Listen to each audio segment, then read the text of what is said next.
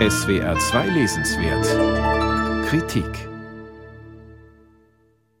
Egon Pelikan, Professor am Historischen Forschungsinstitut der Hafenstadt Koper, steht in der jahrhundertealten Kirche des Dörfchens Renovice im slowenischen Küstenstreifen Primorska und zeigt auf Wandmalereien, die ungewöhnlich modern wirken, fast wie Graffitis. Das ist 1943 gemalt worden. Also im höchsten Faschismus hier. Er hat gemalt in Loco sozusagen, also zwischen Niederbrennungen von Dörfern und so weiter. Man sitzt in der Kirche und schaut. Und auf einmal findet man Elemente, die einfach nicht passen. Wie zum Beispiel dieser Helm hier, italienisches Helm und Gesicht von Mussolini. Die Kritik am Faschismus versteckt sich überall. In der Kirche gibt es zum Beispiel eine allegorische Szene, die Jesus mit der Dornenkrone zeigt.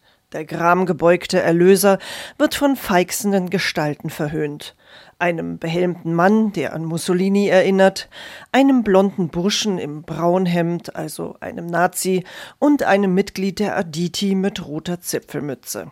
Ganz links hockt noch ein sogenanntes Schwarzhemd, ein italienischer Faschist, und bleckt die Zunge. Tone Krall hat die Kirche in Chenowice in den Jahren 1942 und 43 gestaltet.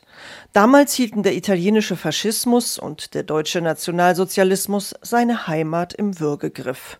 Der Expressionist Krall arbeitete mit Verfremdungen, um seine Botschaft zu tarnen. In St. Martin sieht man zum Beispiel einen auf dem Kopf stehenden Luzifer, der das Gesicht Hitlers trägt. Das Elend hatte für die Slowenen aber schon 1920 begonnen, als der Küstenstreifen Primorska nach dem Ende der Donaumonarchie durch den Vertrag von Rapallo an Italien fiel.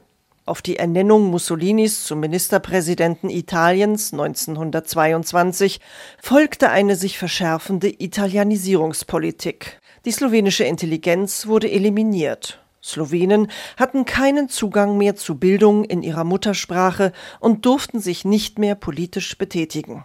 Nach dem Konkordat des Vatikan mit dem faschistischen Italien 1929 wurde auch die Priesterschaft ausgetauscht. Doch im Geheimen formierte sich Widerstand unter den verbliebenen katholischen Geistlichen Sloweniens. Mit Unterstützung aus dem Königreich Jugoslawien begann die Untergrundarbeit der Kirche in Primorska. Es war die geheime christlich-soziale Union, getragen von Geistlichen und von Laien, die Tony Kreil zur Ausmalung der Kirchen einlud und ihn bezahlte. Ebenso interessant wie die Kirche in Chenowice ist das Gotteshaus in Lokew auf dem Karst. Hier sieht man in einer farbenfrohen Szene Jesus am Tag des jüngsten Gerichts. Egon Pelikan. Hier sind wieder diese kleinen Messages. Hier sehen wir einen Italiener in italienischer Nationalfarbe. Das sei sogar Hermann Göring. Hat auch Stillhandgranate hier, wenn Sie sie sehen. Und das ist ein Japaner. Japaner hat einen, auf den Strick einen kleinen Chinesen, zieht hinter sich und da ganz am Rand ist eine Figur im Rot, die Gefahr des Kommunismus die personifizierten Achsenmächte weist der Erlöser symbolträchtig ab, während er das slowenische Volk, gekleidet in die Nationalfarben weiß, blau, rot, zu sich heranwinkt.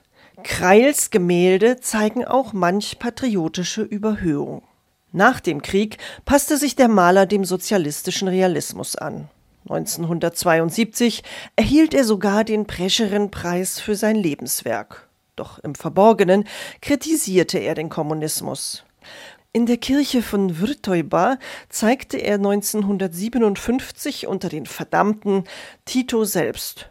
Gut zu erkennen am charakteristischen Ring am Finger, der ein persönliches Geschenk Stalins war. Egon Pelikan Mussolini und Hitler in den Kirchen des slowenischen Küstenlandes, der Widerstand des Malers Toni Krajl gegen Faschismus und Nationalsozialismus. Aus dem Slowenischen von Primož Debenjak, Hermagoras Verlag, Wien 2023, 208 Seiten, 43 Euro.